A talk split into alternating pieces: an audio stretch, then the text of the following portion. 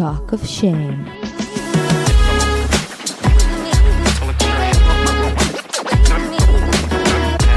היי, קוראים לי טל זולטי ואתם מאזינים ל-Talk of Shame. בואו נדבר ללא בושה על דייטים, מערכות יחסים, סקס, מגדר, או בקיצור, כל מה שבאמת מעניין. יהיה מצחיק ומעמיק, בואו נתחיל. שבוע טוב לכולם, וברוכים הבאים לעוד פרק של Talk of Shame. נכון, זה כאילו, הופ, פתאום נראה לך מצב רוח אחר. סום סום יפתח. ממש, אהבתי דווקא. אה, יש איתי היום אורחת מיוחדת, שהיא גם מוזיקאית, היא גם פודקאסטאית. היא גם אה, מפיקה מוזיקלית, אפשר להגיד. לגמרי, אפשר וכדאי. אה, בעלת אולפן אפילו, אם מישהו מחפש להקליט. וואלה, אה, דברו איתי, דברו אליי. עדי שחם, היי אוש. שלום, מה שלומך? וואלה, סבבה לגמרי, מה אפשר? יש סודה, יש סודה. יש סיגריה, הכל טוב, הכל עובד. כל צרכייך כל צרחה, נהנים. יש- יש מיקרופון מול הפנים, את לא מבינה כמה מעט יוצא לי להיות עם מיקרופון מול הפנים, מבחינתי, כל, אה, כל צרכה היא כרגע התמלאות. ממש ככה. פודקאסט שלך, איך קוראים לו? חייבת שוקולד דחוף. חייבת שוקולד דחוף. כן. זה פודקאסט על... אה, זה פודקאסט אישי על ההתמודדות שלי עם הפרעות אכילה, עם הפרעת האכילה הספציפית שלי. שזה ו- אחלה פודקאסט, אני ממליצה, אני כבר שמעתי איזה שני פרקים. כן, האמת שהיה לי, עשיתי אותו בתקופת הסגר הראשון של הקורונה, ככה נתתי על זה גז, והיה לי מה זה כיף לעשות אותו, ועכשיו אני בעניינים אחרים, אבל תחושתי היא שיהיה עונה שהוא שנייה. עוד יחזור. כן, לחיי ולחיינו. למה החלטת לעשות דווקא על זה? בגלל הקורונה? אה, לא, האמת שהקורונה רק היה כזה... פוש. פוש שהיה לי זמן פתאום להשלים כל מיני רעיונות שהיו לי, וזה לא שמישהו התכוון לשלם לי על משהו בתקופה של הקורונה, אז כאילו לפחות בסגר הראשון זה היה כן, זה תחושה ב- גם, זה היה גם תחושה שכזה, אה זה בסדר, עוד שנייה אנחנו מסיימים עם הסיפור הזה, תנו לי רגע ל- ל- ל- להיות כלואה באולפן שישה שבועות רצוף ולא לצאת ממנו, אז אני רגע אשלים את כל הדברים שתכננתי לעשות, אבל בגדול, חשבתי שזה ייגמר. הגל הראשון עוד היה גל החלומות, וואו, כזה, מה זה- שזה ההזדמנות עכשיו. ממש, לעשות פאזלים. ולימונדה, וכל מיני דיבורים כאלה, שהיום זה כזה איזה לימונים, איזה לימונדה, אנחנו תקועים בחרא, זה עמוק. קראת לי את העץ. ממש, מה זה קראת? תכלס, חשבתי כבר הרבה זמן לעשות אה, פודקאסט. הייתה לי תוכנית של לעשות פודקאסט, אני ואחותי, שהיא גם קולנוענית וכזה אשת תוכן וכזה, והיה לנו, רצינו לעשות פודקאסט פמיניסטי סביב כל מיני דברים שקשורים, שמעניינים את שנינו, את שתינו, ואז הבנתי שזה לא הולך לקרות, כי כמו החיים, את יודעת, לפני הקורונה, אנשים אשכרה היה להם עבודה, ואנשים הלכו לעבודה, והיא הייתה מאוד עסוקה. ואז אמרתי, אני ממש ממש רוצה לעשות פודקאסט, ואני מאוד רוצה לדבר על התהליך האישי שלי עם ההפרעות אכילה, וגם זה היה בדיוק בקורלציה לזה שהתחלתי טיפול להפרעות אכילה, בעצם בפעם הראשונה בחיים שלי, בגיל 34. אה, באמת? לפני זה לא הלכת לטיפול מקצועי עם הדבר הזה? הייתי מלא שנים בטיפול, אפשר להגיד שאני כזה מגיל 14 בכל מיני סוגים של טיפול, כן, ואף פעם לא ממש... כן, אז כאילו, ואף פעם לא ממש הפסקתי. אבל לא היה לי את החותמת הזאת, את ה... של- זה בשביל זה. כן, את הסטמפה הזאת שאני עכשיו מטופלת להפרעות אכילה. אבל בתקופה הזאת שהיית אצל פסיכולוגי, אצל אה, פסיכולוגים פסיכולוג- רבים למשך פסיכולוגים שנים. לפני, כן. הנושא הזה קיבל כותרת, או שהוא היה על הדרך עם שאר המשברים? הוא קיבל את אה. הטייטל של הפרעת אכילה, או שהוא היה כזה חלק ממגוון המשברים? לא... זה מעניין מה שאת שואלת. כן, תמיד היה ברקע את הקושי שלי עם האוכל, אבל זה היה הרבה יותר בעניין של איך אני יורדת במשקל, Mm. ופחות איך אני... היה, הייתה רק פסיכיאטרית אחת בכל השנים שהייתי בטיפול, שהבינה שהדיבור הוא בעצם שיש לי הפרעת אכילה, וגם טיפלה בי בכדורים, תחת הטייטל הזה של הפרעת אכילה, אבל um, אף פעם לא ממש הייתי... Uh, אבל אף פסיכולוג לא אמר לך, "אה, תקשיבי, זה נשמע כאילו יש לך הפרעת אכילה, או משהו כזה. לא ממש, לא בצורה לא מפורשת. בצורה היה מפורשת. יותר, היה המון דיבורים על דיכאון, היה המון דיבורים כן. על... אה, כן, קושי כללי כזה עם האוכל. אני בגיל די צעיר, בגיל 23, הגעתי דרך פסיכולוגית שהמליצה לי לתוכנית למכורים לאוכל. והייתי שם כמעט 11 שנים. גם אני מדברת על זה, אגב, אה, בפרק עם עדי דרורי. נכון. אז שם זה היה נקרא התמכרות לאוכל, ומאוד מאוד הזדהיתי תחת הכותרת הזאת, שמאוד כותרת הרבה מצא... פחות מאיימת. גם, אה, או יותר מאיימת. כאילו, תלוי איך מסתכלים על זה, כי התמכרות זה חתיכת דבר, כן? התמכרות זה טייטל אה, מלחיץ, אין כן, ספק. אבל uh, מבחינתי אני הרבה יותר ראיתי את זה אבל יש כהתמכרות בזה לאוכל. משהו באיזשהו מקום פחות אה, קורבני אולי נקרא, אני נכון, אקרא לזה. את זה מבינה? הרבה יותר כי לקחת- מאוד קשה לנו לשים את עצמנו במקום של, אה, של אני קורבן. זה כמו שאת לפעמים עוברת תקיפה מינית ואת כזה קוראת לזה במלא שמות אחרים לגמרי. כדי לא להיות במקום של אני קורבן של תקיפה מינית. מאוד אז מסכימה איתך, ואני גם חושבת שמבחינתי, הפרעת אכילה מבחינתי תמיד היה אם את אנורקסית או בולמית. כאילו כל הספקטרום שבאמצע. ואם את גיל, וגם אם את הולכת היום לרופא או רופאה משפחה ואת אומרת להם, יש לי הפרעת אכילה, אז הם יגידו לך, את בולמית, את אנורקסית, אבל את לא נראית. מבינה? הם ישר... יש- שאת לא נראית זה בכלל קשה, זה בדיוק. ו... עוד פחות מקבל אמפתיה ומענה. בדיוק, והחוויה שלי הייתה שאני לא נופלת בספקטרום הזה בגלל שאני אף פעם לא הכיתי סלאש הרעבתי את עצמי. לימים הבנתי שיש עוד כל מיני סוגים של להרעיב את עצמך, גם כשאת אה, אוכלת. שמה זה לדוגמה? תראי, הפרעת אכילה, אכילה שלי מוגדרת כאכילה כפייתית. אכילה כפייתית זה מתבטא בבולמוסים מאוד מאוד חמורים, שמזכירים באמת את הבולמוסים שאנחנו מכירים, מכירות מהסרטים, של בנות שהן בולמיות, ואז הן אוכלות מלא מלא, ואז הן הולכות להקיא, כן. פשוט בלי הקטע של ההקאה. אין התרוקנות. אצלי, עכשיו, יש בנות שיש להן, ואני גם מראיינת בפודקאסט שלי, חברה יקרה שיש לה גם בולימיה, גם אנורקסיה וגם אכילה כפייתית. אז זה לא להגדיר מש, מישהי או מישהו כאח, כמשהו אבל אחד. בולמיה לא מכיל בתוכו אכילה כפייתית אוטומטית? כן, אבל לא קוראים לזה ככה בגלל שזה... תראי, מה זה לא קוראים לזה ככה? הציבור פחות מכיר את האכילה הכפייתית, איך שלא תסתובבי גם את זה. ככה כל הדברים האלה בסופו של דבר זה כותרות. לגמרי. אה, הרי הספקטרום הוא, יש שם מלא גוונים בקשת הזאת לגמרי. של אה, הפרעות האכילה. אני חושבת שאנחנו לאט לאט כחברה אנושית מבינים שבהכל יש ספקטרום. כמו ממש. שמגדר זה ספקטרום, זה לא דבר בינארי, נכון. וכמו שמיניות זה ספקטרום, זה לא דבר בינארי, ועכשיו לכי תגידי שאת אה, רק הטרוסקסואלית או רק הומוסקסואלית, זה משהו שהוא קצת אה, בינארי מדי, אנחנו מבינים שזה כבר לא מתאים לתקופה שאנחנו חיות בה מבחינה תפיסתית. כן. אז כך גם הפרעות אכילה. יש כל מיני סוגים של הפרעות אכילה. האם את מכירה באמת בחורה שאין לה שום אישוז עם אוכל? אני לא. לא מכירה הרבה. לא, אני לא מכירה בכלל. אז לכי עכשיו תסבירי שההפרעת אכילה שלך יש, היא כזו שדורשת טיפול, במיוחד כשאת לא נופלת לדברים שכולם מכירים, שזה או אנורקסיה או בולמיה. כן. למעשה, כשהלכתי לרופא משפחה לפני כמעט שנה כבר, ואמרתי לו, שומע? יש לי בולמוסים ממש ממש ממש חמורים. אני אומנם כבר מוגדרת כאכלנית כפייתית בעיני עצמי ומטופלת בתוכנית הזאת למכורים לאוכל כבר כמעט 11 שנה, אבל עדיין הבולמוסים שלי מאוד מאוד מאוד חמורים, ואני צריכה עזרה. אז הוא ש... ישר שאל אותי, את מכירה? כי מבחינת. הספירה הרפואית, יש עדיין אה, הוא מסתכל תפיסות... על זה בתפיסה מתמטית. כן, או שאת נופלת? או שאת לא נופלת בהגדרה. זה נראה לי מה שגרם לזה שגם אני בעיני עצמי המון שנים לא כל כך uh, תפסתי את המקום הזה כ... ולא יכולת. לטפל בו כמו שצריך, בגלל זה אולי גם. תראי, זה לא שלא טיפלתי, כי שוב, הייתי כל כך הרבה שנים בטיפול ובקבוצות תמיכה, וגם כן. הרבה מהחברות שלי כבר נהיו וגם תנועת נוער היא סוג של קבוצת תמיכה בהרבה מקומות, במיוחד אם. אתה חי בקומונה. לגמרי. אז כן, תמיד היה איזשהו... כל מי שהכיר אותי מאז שאני בת 23, יודע שיש לי עניין עם אוכל. גם לא היה הסתרה מבחינתי. זה מגיל 23, את אומרת, התחיל בערך? מה, ההפרעות אכילה? אולי מגיל חמש. אה, באמת? ברמה כזאת? לא זוכרת תקופה בחיים שלי שלא היה לי איזה שזה עניין לא עם היה אוכל. אישיו. כן. וב- ואת אומרת שאת בזוגיות כבר... אה, אני בזוגיות עשר שנים כמעט. עשר שנים, בכל זאת אנחנו בפודקאסט על זוגיות, אז לגמרי. אני... מאוד מעניין אותי איך...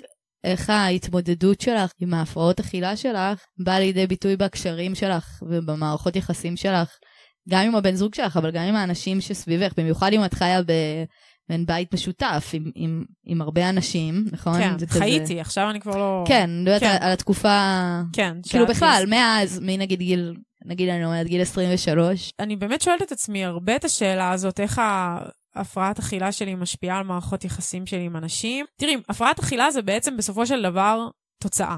זו כן. תוצאה של טראומה. ברור. וכשאת בן אדם עם טראומה, כשאת אישה עם טראומה בעולם, אז מלכתחילה את יוצא, אני יוצאת מנקודת הנחה, עליי אני אומרת שאני פחות סומכת על אנשים. ואני ניסיתי להסתובב בעולם כאישה עם הפרעות אכילה שלא סומכת על אנשים. אז מן הסתם היה לי... זה כלל הסתרה, בושה בטח. זה כלל הסתרה, זה כלל בושה, זה כלל uh, הרבה מאוד האשמה. גם במערכות יחסים עם גברים, תמיד הייתי, את מדברת על זה מלא מלא מלא בפודקאסט, שאני מאוד אוהבת את זה, ה-co-dependency הזה. אז אני מאוד מאוד הייתי במקום של co-dependency, במובן הזה של uh, הייתה לי כשנה לפני שפגשתי את הבן זוג שלי, את יובל, היה לי קשר של כשלוש שנים של, עם מישהו מהקבוצה שלי, מהגרעין שלי. גם היינו ביחד בנחל, עשינו ביחד כל מסלול, ועשינו יחד שנת שירות וזה. אה, והיינו ביחד שלוש שנים, והייתה שם קודפנדנסי מאוד מאוד מאוד מאוד חזקה. סוג של סימביוטיות כזאת, איפה אני מתחילה והוא נגמר. אני, אני, אומרת, אני חושבת שגם אמרתי את זה בפרק על הקשרים הרעילים, שקודפנדנסי והפרעות אכילה אה, הולכים ביחד מאוד. כי זה הרבה פעמים המקום שאת קצת רוצה להעלים את עצמך. אני זוכרת שהייתי בקשר אה, רעיל, זה היה תקופות שכמעט נעלמתי. אני פשוט, אה, היה לי מעין אי אכילה רגשית כזאת, שאיבדתי את התיאבון, איבדתי את החשק לאכול. זה, זה חלק מהעיבוד זהות שלך, מהעיבוד העצמי שלך, בזה שאתה לגמרי מאבד את העצמי שלך לטובת ה... מינוף שלה לגמרי. בדרך כלל נרקסיסט שאתה נמצא איתו. כמה מדויק. אצלי, כי הסימפטום שלי הוא לא ערבה, אלא יותר uh, שליטה ואכילה בבולמוסים כתוצאה מהשליטה הזאת.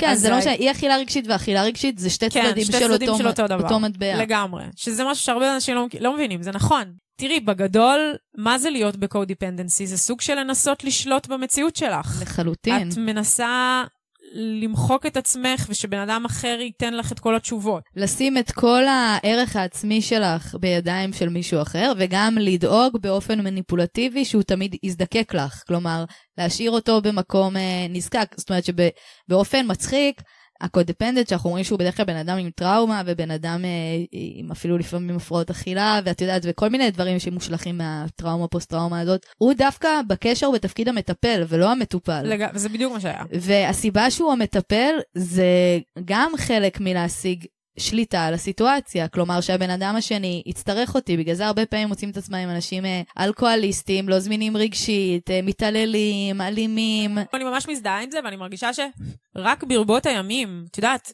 בדיעבד דיברתי עם בני גרעין שלי אז, שהיו מסביבי, שגרו איתי באותו בית, זה לא שהם לא ראו מה קורה. והם ידעו להגיד שהשליטה שלו עליי גדולה מהש... מהשליטה שלי בסיטואציה. אפשר גם ל... לדבר... להיכנס ל... אם הם היו צריכים להגיד לי מה זה היה עושה אם היו אומרים לי, אבל בסופו של דבר אני הייתי בטוחה שאני זאת שמטפלת בו. ברור. כי הוא היה, ועדיין, כן, בן אדם שיש לו קשיים חברתיים מאוד מאוד חמורים. תמיד. ולא הצליח כל כך להבין את המציאות, ואני הייתי כאילו הרגישה והחברותית והמאוד uh, נגישה גם בהתנהלויות שלי. ראית, גם כשנכנסתי לפה, אנחנו לא הכרנו לפני זה, ישר אני כזה כן. פותחת שיחה והכל קליל והכל נכון. צ'יל, והוא מאוד מאוד לא ככה, ואת התפקיד שלי היה לתווך לו את המציאות. זה התפקיד שלקחת על עצמך. כן. כי אני שמעתי לא מזמן, ומאוד התחברתי לזה, שיש עוד קטע בקודפנדנסי, שהרבה פעמים זה הרי אנשים שהרגישו בתור ילדים שלא ראו אותם, מכל מיני סיבות. או כי ההורה היה לא זמין, אה, או מתעלל, או פשוט ההורה לא ראה אותם, הם הרגישו שלא רואים אותם.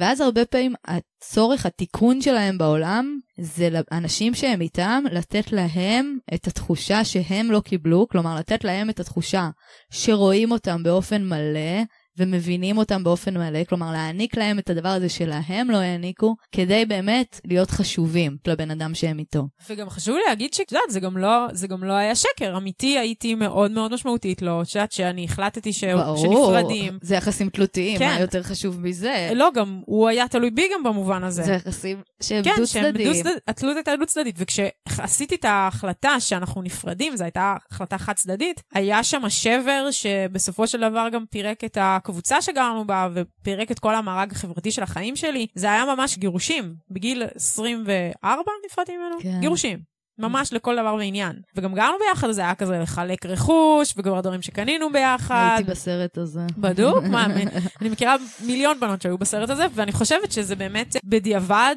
הבנתי שהיה שם יחסים שאפשר לקרוא להם רעילים, אני פשוט לא יכולתי לראות את זה. וגם אם מישהי או מישהו היו באים ואומרים לי, שומעת? מה הדיבור פה? מה הסיפור? למה זה ככה? אז לא הייתי פנויה לראות את זה. ומה שגרם לי לראות את זה, זה שהצטרפתי באמת לתוכנית למכורים לאוכל, ופתאום פגשתי אנשים מחוץ למעגל החברתי הזה של התנועה, לא כל כך היו לי חברים מחוץ לתנועה. כן. ובנות, חברות טובות מהמקום הזה של ההתמכרות, אמרו לי, מה קורה ביניכם? בואי רגע נפתח את זה, בואי רגע נשים את הדברים על כי השולחן. הם בטח זיהו את זה מעצמם גם. כן, וגם uh, יש תת קבוצה של uh, הרי מכורים לדברים, יש נגיד AA ויש uh, NA, NA וכל מיני, יש נכון. גם קבוצה שנקראת קודה. שזה קבוצות למכור, לתלוי, תלויי, תלויי יתר, זה נקרא. שזה תלות באנשים בכל מיני סוגים של מערכות יחסים. וזה ממש, את יודעת, יש לזה קבוצת תמיכה, כמו שיש קבוצת תמיכה לאוכל ולהימורים אתה ולסמים ולמה שאתה רוצה, אז יש גם את זה. המליצו לי כמה פעמים ללכת לזה, אבל אף פעם לא הרגשתי את הצורך, כי באמת אחרי שיצאתי מהמערכת יחסים הזו, עשיתי עם עצמי תהליך עומק כל כך דרמטי, שכשנכנסתי למערכת יחסים עם יובל, זה כבר היה שזה מערכת יחסים שהיא. כבר אה, עשר שנים. כרגע, כן, עשר שנים. וואו. סוגרים עשר שנים בסוף החודש. ואתם בזוגיות אה, א-מונוגמית, אמרת נכון, לי. לגמרי. אנחנו א-מונוגמים. איך, ממתי זה התחיל להיות ככה?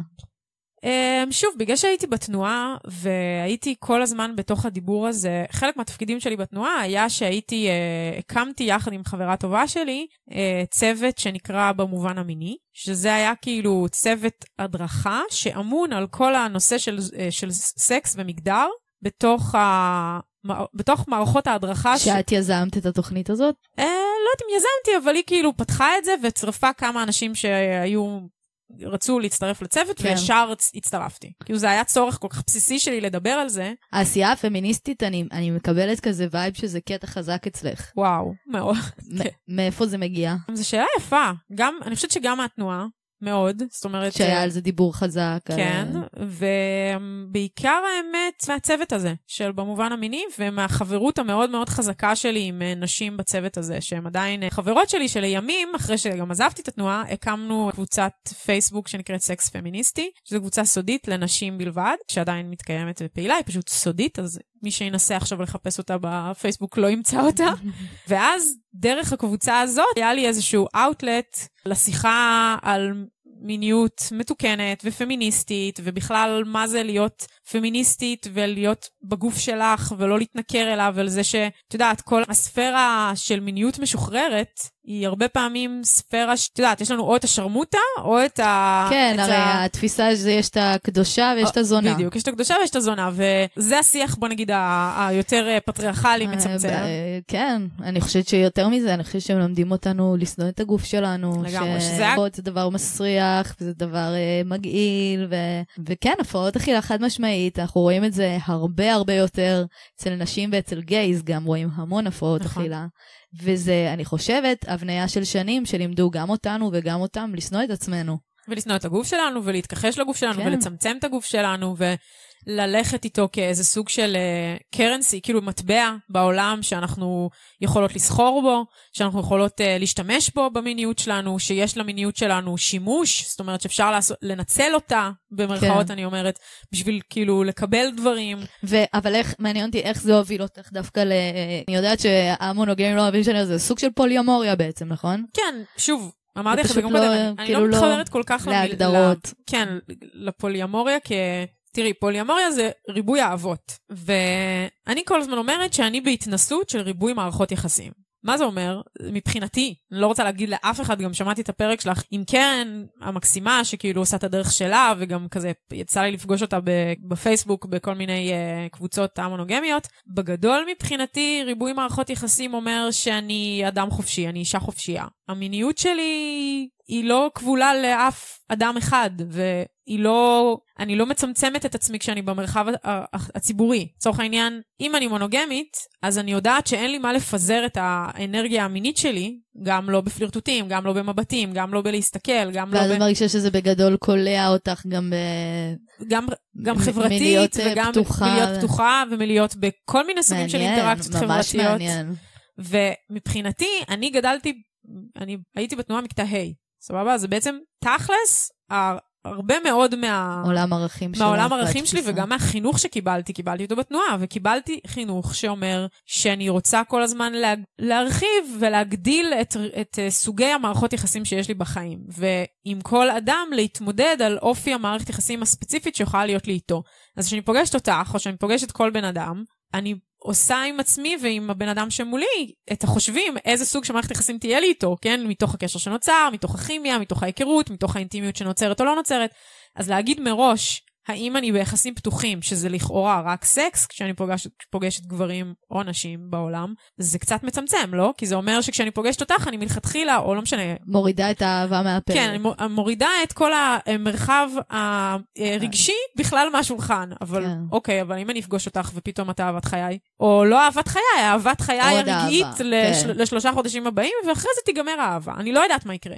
אבל אני השאלה היחידה שאני מאוד אוהבת את כל הדברים שאת אומרת, ובאמת זה, זה כזה, זה קצת מחדש לי אפילו. לא שלא שמעתי את הדברים האלה לפני זה, אבל אהבתי את איך שהצגת אותם. פשוט במקביל עולה לי המחשבה של, זה נכון, יש את ה... ואני מאוד מאמינה בזה שקודם כל בא הפיתוח העצמי שלנו וההתרחבות שלנו, וה... אבל שבכל זאת בחרתי איזה, נגיד, פרטנר למסע, כמה מהפיזור שלי החוצה גוזל מהמכה שלי איתו. כן, תראי, בגדול, חשוב לי להגיד שאני לא חושבת שזו התנהלות שמתאימה לכל אחד, כן? זה קשור כמה את יכולה להכיל, כמה אני בתור אישה מסוגלת להכניס עוד אנשים לחיים שלי. ויש אנשים שבאופי שלהם ובטבע שלהם הם מאוד צריכים את הבן אדם האחד, וצריכים את הביטחון, וצריכים את היום-יום משותף. אני מרגישה שגם, פת... אני ויובל פתחנו את היחסים שלנו ארבע או חמש שנים לתוך הקשר. זאת אומרת שהיה לנו כמה שנים שבהם, זה לא שלא הייתה שיחה על הדבר, אבל היה עוד בנייה של המערכת יחסים, וגם שלוש שנים ראשונות בכלל לא גרנו באותו בית, ועוד עוד, uh, היינו בכל מיני uh, לימודים וכל מיני דברים כאלה שבעצם לא אפשרו את הפנאי הרגשי. וה... להתנסות גם, בזה. כן, גם פיזי, גם כאילו פנאי. איך, איך יש לך זמן לעשות את זה כשאת באלף דברים? אין לך. אבל השיח תמיד היה. את בעצם אומרת שהיום שאתם במקום יותר... יציב אחד עם השני, יותר בטוח אחד עם השני, שאתם גרים ביחד, שיש לכם כן. יותר זמן, אז יש לך פנאי באמת גם uh, להרחיב את עצמך בעוד מקומות בחוץ. כן, וגם חשוב לי להגיד, זה לא שאני כל היום uh, יושבת וכל ערב יוצאת עם גבר אחר. לא, זה ברור, כן. ברור. אני בגדול פתוחה להיכרויות, וכן נמצאת... פשוט לא פוסלת את זה, זה וגם, פשוט לא... וגם לגמרי היו לי תקופות שהתאים לי להיות בטינדר, והתאים לי לפגוש אנשים, והתאים לי להיות איתם רק ללילה אחד, או לתקופה של כמה לילות, ואז עבר הלאה. אבל בגדול, אני לא יוצאת מנקודת הנחה כשאני פוגשת בן אדם שהוא יכול לתת לי דבר אחד. קצת לא מתלהבת מהשימוש שאנשים עושים, גם במרחב הפוליאמורי הזה. אגב, המון פעמים אנשים מסתכלים על הדבר הזה קצת כמו חוג. את יודעת, זה כזה, עכשיו חסר לי אה, דבר אה, X, אז אני הולך ואני מקבל אותו מבן אדם Y, וסימנתי על זה V. הבנתי, איזה של... שיח של אה, תן וקח כזה מאוד קר. בדיוק. ש- שאגב יכול להוביל לאינטימיות נורא יפה, אבל בסופו של דבר שמתי אותך במשבצת שבה אתה, כמו חוג של פעם בשבוע, או שלוש פעמים בשבוע, לא משנה, אבל זה המשבצת שלך, אתה נופל לי למשבצת יפה, וברגע שמילאת לי את הדבר הזה, אז נקסט. ואת חושבת שהדבר הזה באופן טבעי יותר הולך לאנשים שהם גם במערכת יחסים כזאת, או שגם סינגלים כאילו מצטרפים לדבר הזה ב... זו שאלה טובה, אני לא בטוחה. אני חושבת שכאילו בתוך ההתנסות שלי עם כל מיני גברים שפגשתי, בתוך זה אני מוצאת שמעט מאוד מהאנשים, הלב שלהם והראש שלהם באמת חופשיים. כן. בסוף אנשים, בסוף, בסוף, בסוף, אחרי כל הסיפור, אנשים רוצים להיות עם בן אדם אחד. כן. והם מחכים קצת שכאילו הפאזה הזאת תיגמר, ובסוף כאילו תהיי עם בן אדם אחד. בעוד שאמיתי, והיה לי מספיק זמן לבדוק את זה על עצמי, לנסות את כל הניסיונות. בלב שלי, בן אדם אחד, על אף שאני ויובל מאוד מאוד מאוד אוהבים, ויש בינינו קשר מדהים וחברות טובה, ואנחנו גם עושים מוזיקה ביחד, וחלק מהיצירה שלנו היא משותפת. יש לנו אולפן ביחד. איש אחד לא יכול לתת לי את כל הצרכים שלי. כן.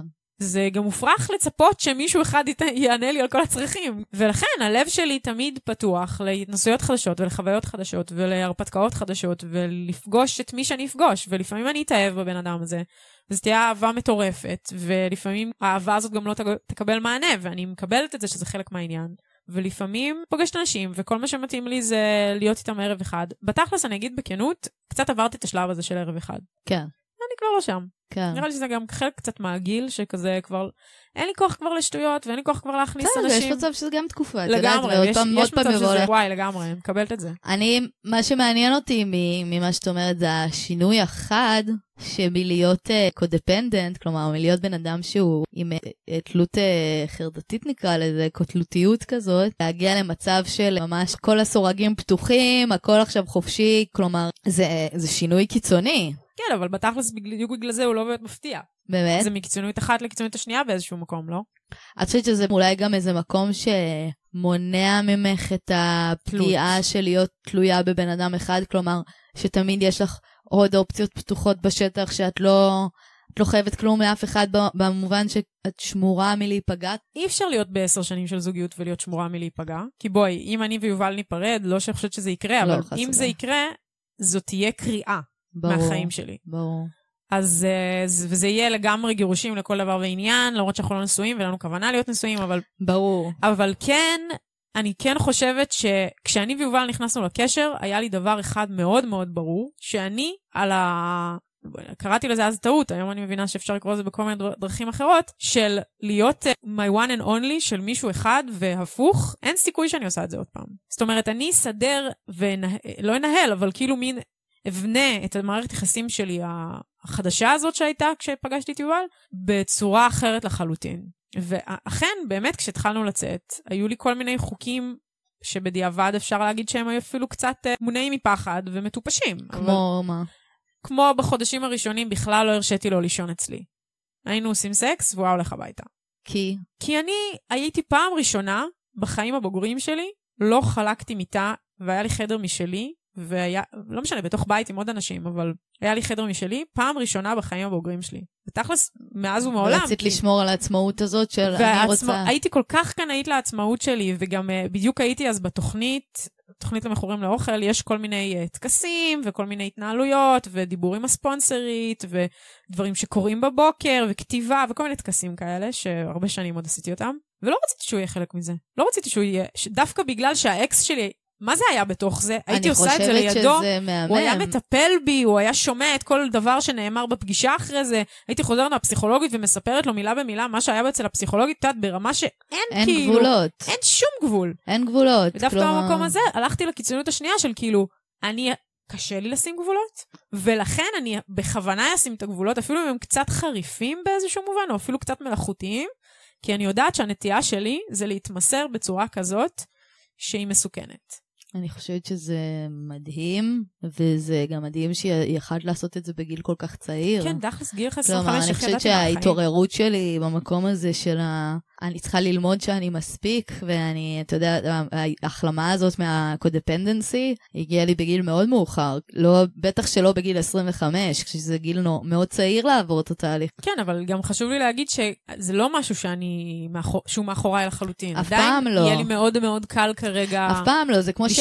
זה כמו שההפרעות אכילה הם תמיד יהיו שם, זה הכל שאלה של איך את מתמודדת איתם. בדיוק. וגם קצת, קצת איזה פרטנר, זה נשמע שמצאת לך פרטנר מאוד uh, מכיל. כן, לה... יובל הוא בן אדם סופר מיוחד, וגם צריך להגיד, נפגשנו כשהוא היה בן 23. אז אני הייתי קשר הרציני הראשון בחיים הבוגרים שלו. לפני זה כזה היו לו כל מיני מערכת יחסים בתור uh, teenager ודברים כאלה, אבל בואי, מה זה גיל 23? צעיר צינוק. מאוד. כל דבר שקרה בינינו היה הפעם הראשונה שהוא חווה את זה באיזשהו מובן. כמו את אומרת, היה קצת יותר קל לעצב את המערכת יחסים מהמקום הזה שלא היה למה להשוות אותה מלפני, או הוא לא בא כבר עם מעוצב ממערכות יחסים קודמות. ואם הוא בא, אז הוא דווקא בא עם מלא מלא חוויות שליליות. כן. אז מבחינתו... כן, אני... וגם אולי העובדה שהוא גם היה חלק מאותו עולם ערכים שלך, אפשר לו גם להיות open minded למקום של נגיד, אני לא יודעת, לא שאלתי אותך איך הוא הגיב למונוגמיה ש... שהחלטתם לפתוח את היחסים, אם הוא גם היה חלק מהרצון הזה, או אם זה... כן. או אם זה היה משהו שהוא יותר שלך. הוא מלכתחילה היה פתוח מאוד להכל, וגם תחשבי, כשהוא פגש אותי, כבר הייתי בתוך uh, הצוות הזה של במובן המיני, וכבר הייתה אצלנו... כלומר, השיח כבר היה כן, על השולחן. כן, השיח כבר היה על השולחן של מיניות, ושל מיניות פתוחה, ושל מיניות משוחררת, ושל פמיניזם, ושל... אז הוא בעצם כבר קיבל אותי קצת יותר uh, מוכנה לדבר הזה שנקרא כן, זוגיות. כן, זה לא הפתיע אותו. כן. והוא גם קיבל אותך כבר uh, מטופלת ומודעת. לגמרי, כן. Uh, תשמעי, יש, יש הרבה ברכות בזה שיש לך הפרעת אכילה מגיל צעיר. או לא משנה, כל דבר שיש לך שדורש טיפול נפשי מגיל צעיר. כי זה אומר שמגיל, uh, לא משנה, אצלי 14, אבל תכלס פשוט מגיל מאוד צעיר, את שואלת את עצמך שאלות נפשיות, מהותיות, על מה מפעיל אותך, איזה דברים את צריכה לעבוד עליהם, ואת נמצאת כל הזמן בעבודה. אני הייתי כל הזמן בעבודה, אני עדיין, אבל כשפגשתי את יובל, זה היה כבר... את חושבת שהעבודה באה מתוך זה שאתה חווה טראומה? גם, וגם אה, אני חושבת שאצלי היה המון המון פחד לש... לשקוע חזרה למקום ש... לא, זה מעניין, כי זה מזכיר לי את זה שאנשים חוזרים בתשובה, שהם מגיעים למקום שהם במצוקה מאוד קשה. לגמרי. אני חושבת שהרבה פעמים באמת בשביל לצמוח ובשביל להרשות לעצמך להגיע, לעשות שינוי ולהגיע לשבילים חדשים, אתה קצת צריך להגיע לתחתית, למקום שאתה לא יכול יותר, שאתה אומר, די, אני לא יכול, אני לא יכולה יותר, אני לא מסוגלת יותר, ומשם לפעמים רק משם אתה יכול להרשות לעצמך להשתנות. רק ממקום שכבר דפקת את הראש בדלת הזאת 700 פעם, וכבר הבנת שזהו, הדלת נעולה. בדיוק, וזה גם, אגב, בדיוק מה שאמרת עכשיו, על זה עומד כל העולם הזה של הקבוצות של המכורים לכל מיני דברים. בגלל שאני הגעתי לשם בגיל 23, ועל הוואן, איך שבאתי, אמרו לי, הסבל הבלתי נסבל, או קוראים לזה הרבה, פעם, הרבה פעמים התהום, או החוסר אונים, התחתית, כל מיני מילים 아, כאלה. אה, וואלה? לא ידעתי את זה. לגמרי, אז, אז, אז הנה, זה מקום שמאוד מוכר, שרק כשהגעת, ל... אני זוכרת שכשהגעתי לתוכנית, אמרו לי את המשפט הבלתי נסבל והמעצבן, אולי לא אכלת מספיק. שזה בגדול אומר, אולי לא סבלת מספיק, ואת צריכה לסבול עוד יותר וליפול יותר נמוך, כדי שיהיה לך כאילו את המוטיבציה החזקה לצאת משם. אני קראתי איזה כתבה על, על מישהו שהתמודד עם הבת שלו, עם, שהייתה לה הפרעות אכילה, אני חושבת בולימיה. Mm-hmm. וכל פעם אשפז אותה ומטפלים הכי טובים ומטפלים מחו"ל וקונה לה אוכל ומכריח אותה לאכול וכאילו מיל, מיליוני שקלים, מיליוני שקלים ברמה כזאת ומאבד את עצמו בשביל הטיפול שלו בה. Mm-hmm. ובשלב מסוים הוא פשוט הבין שאם היא לא תחליט שהיא רוצה להשתנות, כל עוד הוא ימשיך להיות שם לתמוך בה, היא לא תעשה את השינוי הזה. כלומר, כל עוד הוא יטפל בה, אז, אז השינוי לא יוכל להגיע, היא חייבת להגיע למקום שלה נמאס, שהיא לא רוצה יותר, שהיא באה ומבקשת את העזרה הזאת. וזה גם משהו שאני חושבת שאנחנו אומרים אותו פה הרבה, שזה, אתה לא יכול לעזור לאף אחד שלא רוצה לעזור לעצמו. בדיוק, וזה נראה לי, וגם זה אגב דבר שמאוד מאוד מכוננת עליו התוכנית של המכורים לאוכל וכל המכורים למיניהם, שזה תוכנית של 12 צעדים, שזה סופר מעניין להיכנס לזה בהזדמנות אחרת, שכל התוכנית בנויה על זה שאת פונה. לצורך העניין יש לך ספונסרית, אף אחד לא יבוא ויגיד לך, רוצה ספונסרית? לא, את צריכה לפנות למישהי ולשאול אותה. את צריכה להתקשר אליה כל יום, אבל את זאת שמתקשרת, ואם לא התקשרת, זה, זה עניין שלך. את אמורה לעשות את הפנייה כל יום מחדש.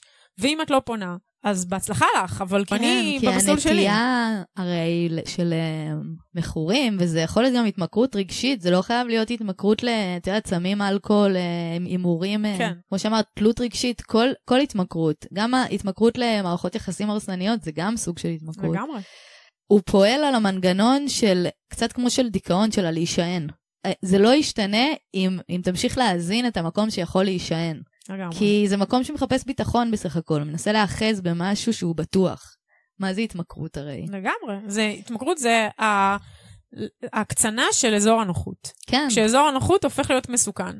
אהבתי. וזה מקום שכל כך הכרתי אותו הרבה שנים, שכשנכנסתי לקשר הזה עם יובל, וגם במהלך, במהלך השנים, את יודעת, היה לנו, אחרי איזה 6-7 שנים, היה לנו איזה משבר מאוד מאוד גדול. הבנו שאם אנחנו לא הולכים לטיפול, אז כנראה שאנחנו נפרדים. וזה היה לגמרי החלטה מאוד ברורה מבחינתי, שכרגע אנחנו עושים הפסקה בהכל והולכים לטיפול, וזה, בואי, שני מוזיקאים שגרים בפלורנטין, טיפול, זה מתכון. זה בדיוק לא הדבר שיש לו כסף אליהם. טיפול זוגי. אבל זה יותר חשוב. אבל זה היה החלטה של כזה חיים או מוות של הקשר. והשקענו בזה ועשינו את זה והיינו בטיפול שנה וחצי. אז גם, למה, גם במהלך הקשר, כל הזמן להשקיע ב, בטיפול של, בדבר הזה, בעבודה על זה, בהתפתחות של זה. זה מעניין, כי בדיוק אה, השבוע, הייתה, בסוף שבוע הזה הייתה לי שיחה עם אה, מישהו שבאמת גרתי איתו בתנועה, אחד בני גרעין שלי, שגם עזב, ו, ו, ו, ואמרתי לו שאני מרגישה יותר ויותר ככל שאני בתוך התהליך הטיפולי שלי עצמי, ובתוך הזוגיות עם יובל, שבסופו של דבר לנשים הרבה הרבה יותר קל להשתנות. וזה מעניין אותי למה, כי אני לא בן אדם כל כך שמאמין בטבע אנושי.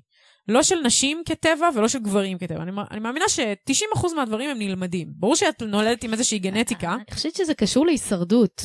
יש בזה, אני חושבת שזה גם קשור, ואני הכי לא איפית בקטע הזה, אני אפילו קצת מסתייגת מהווייבים האלה, אבל אני חושבת שזה גם קשור לזה שלנשים יש את הסייקל החודשי, שאם את קשובה אליו, ואת חוברת אליו, אז באיזשהו מקום את שמה לב שזה דוחף אותך קדימה לעשות שינויים בעצמך, כי את הורמונלית את נתונה למצבי, לשינויים במצבי רוח. הורמונלית מעניין. פתאום יש פעם בחודש שאת לא מרוצה מדברים. מעניין. אני חשבתי על זה כמנגנון הישרדותי, שלגברים נגיד יותר חשוב אה, לא להשתנות, כי זה יכול להראות על חולשה, ואז, את יודעת, המקום כן. האלפי שלהם מאוים מזה. אני כלומר, גם אה, מקבלת את זה, אני חושבת שהמקום האלפי זה... ולנשים פעמים... יותר חשוב להסתגל כדי לשרוד. כלומר, יותר חשוב שתסתגלי למציאות כדי שתוכלי לשרוד. אני מדברת על כן. ימים של אה, מלקטים ציידים. אה, לא, אבל אני גם חושבת שזה נכון היום. אני חושבת שנשים כל הזמן נמצאות בסיטואציות שבהן הן צריכות להמציא מחדש את חייהן, כי מאיימים עליהן מכל מיני כיוונים. לצורך העניין, את במערכת יחסים מתעללת, כאילו, אני לא רוצה להכליל, אבל אנחנו יודעות לפי זה ש-20 נשים מתות בכל שנה רוצח, רוצחיהן הגברים, שהם בדרך כלל בני זוג שלהן. 24, 5 כן, 24, 5 אפילו, נכון להיום, אה, ובטח ובטח יותר בתקופת הקורונה. אז מי שבדרך כלל סובל ממערכות יחסים מתעללות, סובל במובן של איום פיזי, זה נשים. אז נשים הם מלכתחילה יצור שהם מאיימים על קיומו כל הזמן, אז הן צריכות כל הזמן להסתגל ולהשתנות וכל הזמן להבין איך הם שורדות, משפ... כן, כן, זה קצת עניין של, אה, של הישרדות. כן, לגמרי. וגם, בא לי להגיד גם, כי את באמת עם אה, בן אדם שהוא פתוח להתקדמות ולשיח ולטיפול וכזה, בן אדם שהוא progressive, בוא נגיד. כן. אבל אני חושבת שיש הרבה אנשים שנמצאים נגיד בזוגיות עם בן אדם שהוא פחות, את יודעת, אה, שיותר קל להביא את המקום של השיח ושל הלפתוח, אבל נראה לי שזה נורא חשוב שלא תצטרכו ללכת אחורה בשביל אף אחד. כלומר, אם, אם יש התפתחות שקורית לכם, יש משהו שקורה לכם לגדול, והבן אדם השני לא מוכן לגדול איתכם, אז לדעת מתי גם אין שם מקום כבר, ולא לצמצם את עצמכם. כי אני חושבת שבמקרה שלך זה כזה כמעט פנטזיה, את יודעת, אם זה בן אדם שאת יכולה לעשות איתו את הדרך הזאת. כן, אבל גם חשוב לי להגיד ש... יש שני דברים. דבר ראשון, העניין של הלצמצם, שאמרת, שמאוד מאוד מדבר אליי, כי מה זה הפרעת אכילה אם לא הרצון לשלוט ולצמצם? כאילו לצמצם את עצמך, בגדול, כן. במרחב. אני גדלתי ילדה מאוד שמנה, והייתי מאוד שמנה עד גיל די... באמת? כן, עד גיל די מבוגר. ואת יודעת, עד כזה, בוא נגיד בצבא עדיין הייתי כזה 30 קילו יותר ממה שאני היום, סבבה? וכל הזמן, החוויה שלי בעולם הייתה שקיבלתי פידבק מהעולם, גם מהמשפחה וגם מהחברים וגם מכל גבר שפגשתי, שאני צריכה לצמצם את עצמי, פיזית, ולהיות פחות. זה הביטוי הכי פיזי של זה שיכול להיות. זה הביטוי הכי, הפרעת אכילה בעיניי זה הביטוי הכי פיזי של המסר שנשים מקבלות שהן צריכות להיות פחות. זה כל הזמן, זה גם נשים שעושות הרבה רעש ותופסות הרבה מקום. בדיוק, זה, ו... זה הכל פנים של אותו דבר. בטח. ואז, את, אני אישית חיפשתי להיות בזוגיות ומחפשת להיות בזוגיות או במערכות יחסים עם אנשים ש... שרוצים שתצמחי, שרוצים שאני אצמח, שר... כן, שנותנים לי מקום להיות כל מי שאני, דווקא בגלל שבאתי ממקומות שבהם מאוד מאוד צמצמו את צעדיי ומאוד מאוד אה, רצו שאני אהיה אחרת ממה שאני. וכשפגשתי את יובל, גם הוא בן אדם מאוד מאוד מקבל וגם מאוד מאוד פתוח וגם די מההתחלה משר... הוא משרה גם מעצם להיות איתו, גם כשאת לא ממש חברה שלו, הוא משרה מאוד מאוד ביטחון ורוגע, אבל uh, הוא גם נותן לכל אדם תחושה שכמו שהוא זה סבבה. ו... מבחינתי זה בסיס. משם אפשר לעבוד הלאה. ויש עוד המון עבודה, זאת אומרת, אני יוצאת מנקודת הנחה שאחלה, אנחנו מקבלים אחד את השני כמו שאנחנו, אבל עכשיו בוא נעבוד. כן. אני עדיין רוצה לגדול, אני עדיין רוצה להתפתח. כן, אני, יש לי לאן לצמוח, אבל אני גם אוהבת את מה שאני, זה לא סותר. ואני, וגם מקום לחולשה, שזה, את יודעת, אני חושבת שאחד הטרגדיות הכי גדולות בחברה שלנו זה ש... דוחים חולשות. אני חושבת שזו טרגדיה יותר גדולה, יותר גדולה עבור, עבור גברים מאשר עבור נשים. ברור. כי לנו מותר להיות חלשות, נכון? רק תהיי חלשה, רק תהיי הזאת שכאילו טופחים לה על הראש, והיא קטנה וחמודה, ו, וכאילו יש לזה הרבה מקום, אז כאילו זכינו באור מן ההפקר באיזה מקום, כי כאילו מותר לנו להיות חלשות. אבל גברים, הם קצת נפלו בין הכיסאות בקטע הזה של להראות חולשה ורגשות, נכון. ואני גם רואה, את יודעת, יש לי... שני אחים קטנים שקטנים אני עם תאומים, את הקטנים אני ב-15 וחצי שנה. אה, וואו. כן, אז אני רואה את איך הם גדלו, ואני רואה את איך אני ואחותי, והם בנים. תראי, הם מאוד מתוגמלים על אה, להיות אה, חזקים וחסונים, כן. ומאוד לא מתוגמלים על להראות רגשות. ואז אין מה להתפלא שהם אה, לא יראו הרגשות, כי אף פעם לא תגמלו אותם על זה, להפך, הם קיבלו תגמול שלילי על זה. גם אם לא באופן מילולי בבית, זה קורה בטלוויזיה, זה קורה ב, ב, בפייסבוק שלהם, באינסטגרם שלהם, בטיקטוק שלהם, זה בכל מקום, זה בבית ספר קורה. כן. אז זה לא כי הם... כי... כאילו זה לא איזה משהו גנטי. אה, לא, לא, ברור כן, שלא. כן. אני רואה את איך הם פשוט, זה הם פשוט מאוד... אה, אה, הפנמת מסרים אה, לגמרי, לגמרי. שכואבת, זה, זה באמת, זה בכייה לדורות. לגמרי, גם ואני- לגברים, ואני גם חושב- הגברים קורבנות של הדבר הזה, בגלל זה. תמיד אני אומרת ש... כאילו, סליחה, אני לא רוצה להגיד אני אומרת, כי זה חברתי סתיו ארנונה המדהימה אומרת, שפמיניזם זה לא נשים נגד גברים, זה נשים וגברים נגד הפטריארכיה. בדיוק, וזה גם אחד הבסיסים המאוד מאוד חזקים שיש בקשר שלי ושל יובל. גם שהוא שותף איתי במאבק הזה, לצורך העניין, הוא תמיד גברים שמגדירים את עצמם כפמיניסטים מביאים לי קצת חלחלה, בגלל שפגשתי כבר יותר מדי כאלה שעושים בזה שימוש. כן, אבל, שבסוף... אה, אה, שבסוף אה, האנס הקשר- המנומס. כן, ממש, הקשר בינם לבין המילה הוא מקרי בהחלט. אבל אה, כן, הוא שותף איתי למאבק הפמיניסטי במובן הזה שהוא רואה את זה כנשים וגברים נגד הפטריארכיה, והוא גם מבין את הפטריארכיה במובן הרחב שלה, לא רק איך היא כן, מז- וגם איך מזיקה. הם קורבנות של זה. בדיוק, ואת יודעת, וגם זה שיש לו את היכולת להיות חלש, יש לו את היכולת להיות עצוב, יש לו את היכולת להיות מדוכא, יש לו את היכולת להיות אה, חולה, וזה משהו שגם אצלי, את יודעת, אגב, חולה, אם אני מתעכבת על זה רגע, דווקא כן. גברים, אגב, שהם חולים, אז הם, מספיק שיש להם צינון, הם מתנהגים כאילו הם גוססים והם עומדים למות והם במיטה והם פתאום כן, צריכים עזרה והם צריכים שיטפלו בהם והם צריכים אימא. ו... והסיבה לזה, זה בגלל שלא מתאפשר להם להביע חולשה בחיים, ואז ברגעים שמרשים להם להיות חלשים זה רק מתי שהם חולים. אז על כל צינון קטן הם קופצים כמו סטייקים, כלומר, לגמרי.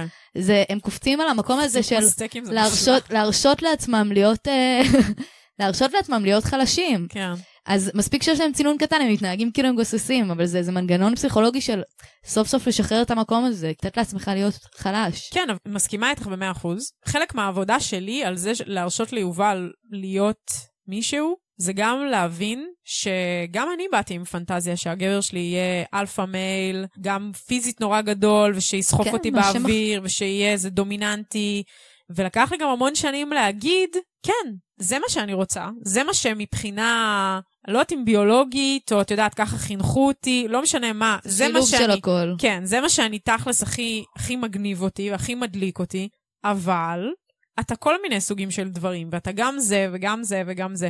ואגב, אני, אתה לא הבן אדם היחידי שאני במערכות יחסים איתו, אז, אז זה בסדר שאתה תהיה כזה עכשיו, ואני אלך- לקבל את הצורך שלי לגבר סופר סופר דומיננטי ממישהו אחר. אחרי זה תחליפו בתפקידים ביניכם, מבינה? אחרי זה כזה, הוא יהיה עכשיו החלש, ואתה כן. תהיה כאילו, ואני אהיה פעם החלשה, ואני אהיה פעם החזקה, ופשוט באופן כללי שהדבר הוא לא, כמו שאמרנו בהתחלת השיחה, הוא לא בינארי, זה לא, יש פה את התפקידים האלה. אני מרגישה שהמערכת יחסים שלי ושל יובל היא סוג של אה, סדנת אה, עבודה עצמית כזאתי ל- לשבור תפקידי מגדר. גם, את יודעת, בתוך הבית, בואי רגע נדבר על זה שאפילו שאנחנו ב- בשנת 2020, כמה מאיתנו עדיין, זה היה לי מאוד עצוב לגלות את זה כשאני ויובל עברנו לגור ביחד, שהבן אדם לא יודע לנקות הבית. עכשיו, זה לא, זה לא שאני באתי עם אה, אימא שלי הראתה לי איך לנקות הבית, זה לא הדיבור. אבל בגלל שלא צופה ממנו בכלל לעשות את, את ה... ס- ס- כאילו ספירה הזאת של עבודות ה- הבית, מצד שני הוא יודע לעשות מלא מלא דברים אחרים אה, מדהים. ת, בואי ת, תתקן לי את התנור, ת, תחליף לי ארון כן, חשמל, דימן, תעשה כן. לי עכשיו, אה, תקים לי פה אולפן בבית, זה... תקן לי את המחשב, זה קל, הוא עושה את זה מתוך שנה. אבל רגע, איך מנקים שירותים, אני הייתי צריכה להסביר לו, וזה... וזה דבר ראשון turn off. נכון? שאת צריכה להסביר, זה כן. כאילו, אם, זה, אם הבן אדם הזה הוא ילד שלך, אז את לא רוצה כן. לשכב איתו, את לא רוצה לשכב כן. עם ילד, כן, רוצה לשכב עם גבר. נכון. אז אני חושבת שכל הזמן בתוך המערכת יחסים הייתה עבודה גם של כל אחד על עצמו, שזה חייב, כן. וגם גם של ביחד של כזוג, איך אנחנו מנסים אמיתי בחיים שלנו, לא כ- כתיאוריה. לא להיכנס לתפקידים שמצופים מאיתנו. יובל יש לו אה, מין אה, סבלנות אין קץ כזה, אני מציירת אותו כמלאך, זה חצי, זה, הוא חצי נכון, זה גם הוא באמת כי הוא מלאך, אבל גם כי זה באמת בן אדם שיש לו סבלנות מטורפת, ואם הוא רואה שאני נגיד, לא, ראה שאני לא יודעת להחליף גלגל, עכשיו, אני מבחינתי, עזבי אותי, כשמישהו יחליף לי גלגל, אני אקרא למי, לאיזה בעל מקצוע שיעשה את זה, אבל לא, הוא יתעקש שאני אדע להחליף גלגל. בסדר, fair enough. והמקום הזה, גם שהוא לא רוצה שאני אהיה תלויה בו, אבל גם, כמו שהוא למד לנקות את השירותים. בדיוק, אבל גם, ש... חמודה, כן. נאה נאה דורש נאה מקיים. צודק. ואני לא, חייב, לא חייבת להגיד לך שזה הכי התאים לי בעולם. מבחינתי בסדר. דווקא היה סבבה לגמרי לא לדעת. לעשות את זה. fair enough. ואני, וזה עדיין עבודה. כן. וזה תמיד, אני מרגישה שזה תמיד יהיה עבודה, מבחינתי לפחות, לעשות את ההשתדלות הזאת, להתנגד לכל הכוחות החזקים של הפטריארכיה שמפעילים אותנו, וזה האלף-בית נגיד של העניין עם ההפרעת אכילה. כן. טוב, אה, עדי, אנחנו, כאילו נגמר לנו הזמן, אנחנו לגמרי. גם רוצות לעשות איזה פינה קטנה בואי נעשה. פינה, אני מתה על אנחנו הפינה. נעשה פינה קצרה היום. אה, אבל היה סופר מעניין, אני חושבת שיכולנו להמשיך ולהמשיך, פשוט אה, הזמן... time's up, ברור. צריכי לבוא שוב. פינה שלנו היום היא כן. מעריב לנוער שלום!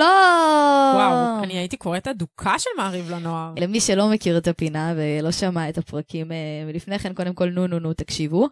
הפינה היא כזאת, אני ביקשתי מאנשים לספר לי על דברים מוזרים שקרו להם בזוגיות, לסיים בשאלה האם זה מוזר, ואני ואת ננסה לענות להם האם זה מוזר. יאללה שוט. יש? הבן זוג שלי כל הזמן מבהיל אותי. זה מצחיק אותו ממש. בהתחלה צחקתי איתו גם, אבל זה לא מפסיק. אני מוצאת את עצמי ממש חיה בפחד. לא יודעת מאיפה זה יבוא. לא. אני מרגישה גם שאני נראית כמו משוגעת שאני נכנסת לבניין. כל הזמן בכוננות. אוי ואבוי. לא, לא מזמן השכן הבהיל אותי ממש והבהלתי אותו גם. דיברתי איתו ואמרתי לו שאני לא יכולה ככה ושיפסיק, אבל עדיין קשה לו להתאפק לפעמים וחיי נהרסים. זה כאילו... האם זה מוזר? זה כאילו במובן של בו? כן. וואו. כאילו, אני אגיד לך את זה האמת, כאילו בעיה ממש קטנה, ממש ספציפית. אבל אני יכולה להבין את התחושה של את חיה בפחד. אחותי, אם, אם, אם כבר דיברתי איתו ברצינות על זה וזה ממשיך, זה כבר... אה, כאילו מצד אחד אני מבינה אותו, זה הכי מפתה להמשיך אחרי שדיברו איתך על זה ברצינות. כאילו שאת משגעת. שאת משגעת מישהו ואז הוא אומר לך, די, די, די, תפסיקי, וזה טוב, בסדר? אז את חייבת את העוד פעם אחת הזאת. אבל עוד פעם אחת חמודה, לא עוד עשר. היא אומרת שזה גרם לה להבהיל את השכן ושהיא חיה בפחד. אוקיי, תראי, תביאי את בגדול- הבן זוג שלך לקו רגע. כן. בגדול זה מוזר. אולי אתם צריכים לעשות שיחה שבכלל לא קשורה לסיטואציה הזאת, אולי בן אדם סובל מאיזשהו סוג של פסיכוזה, מה הצורך שלו? תבדקי שנייה, אולי את יכולה לסיים את זה ב vibe של כאילו תראה סרט אימה פעם ביום. סגרנו סיפור. ממש, זה, זה חמור. ממש תביא אותו חמור. רגע לקו, תעזוב אותה, אל תהיה זבל. ממש. בטח היא נבהלת מצחיק. יש אנשים שנבהלים מצחיק, ואז אתה כל הזמן עושה. היא אומרת שהיא נראית כמו משוגעת בבניין, אז בכלל כאילו זה קורה. היא חיה באימה. טוב, חמודה, אנחנו איתך. מוזמנת... אה, טוב, אה,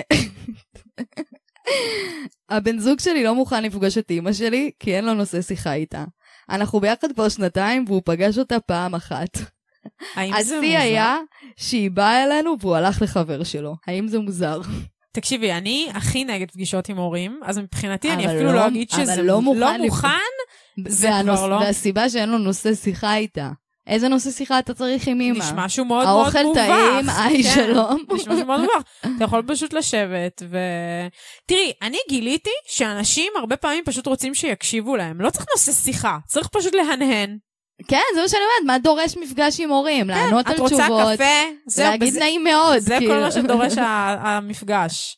קיצר, הכי אה, שחרר. זה מוזר, זה מוזר. או יש לי גם עוד דבר, אם אתם רוצים, פעם הבאה תעשו את זה בחוץ, ותראה שאימא משלמת לפעמים על ארוחות בחוץ, כשיהיה מסעדות, כן? לא עכשיו כן. בקורונה. ואז אתה כזה, אין לך מה לדבר איתה, אבל לפחות כשאתה מהנהן, אתה אוכל טעים. אהבתי, אהבתי.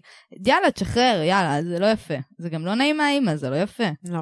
התחלתי לצאת עם מישהו, היה חיבור ממש טוב. אחרי שהיינו ביחד, הוא אומר שלנשיקות שלי ולפוט שלי יש תחושה מוזרה. נעלבתי והבנתי שהוא רוצה שנפסיק.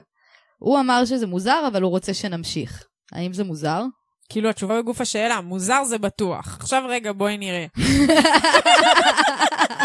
זה מוזר? מה זה תחושה מוזרה? שברגע שהוא אמר גם פוט וגם נשיקות, פה חשדתי. ממש. פה זה כבר נשמע כמו סתם להוריד לך את הביטחון. גם אם זה כל כך מוזר לך, אז למה אתה רוצה למה להמשיך? אתה רוצה להמשיך? גם, גם מה זה מוזר?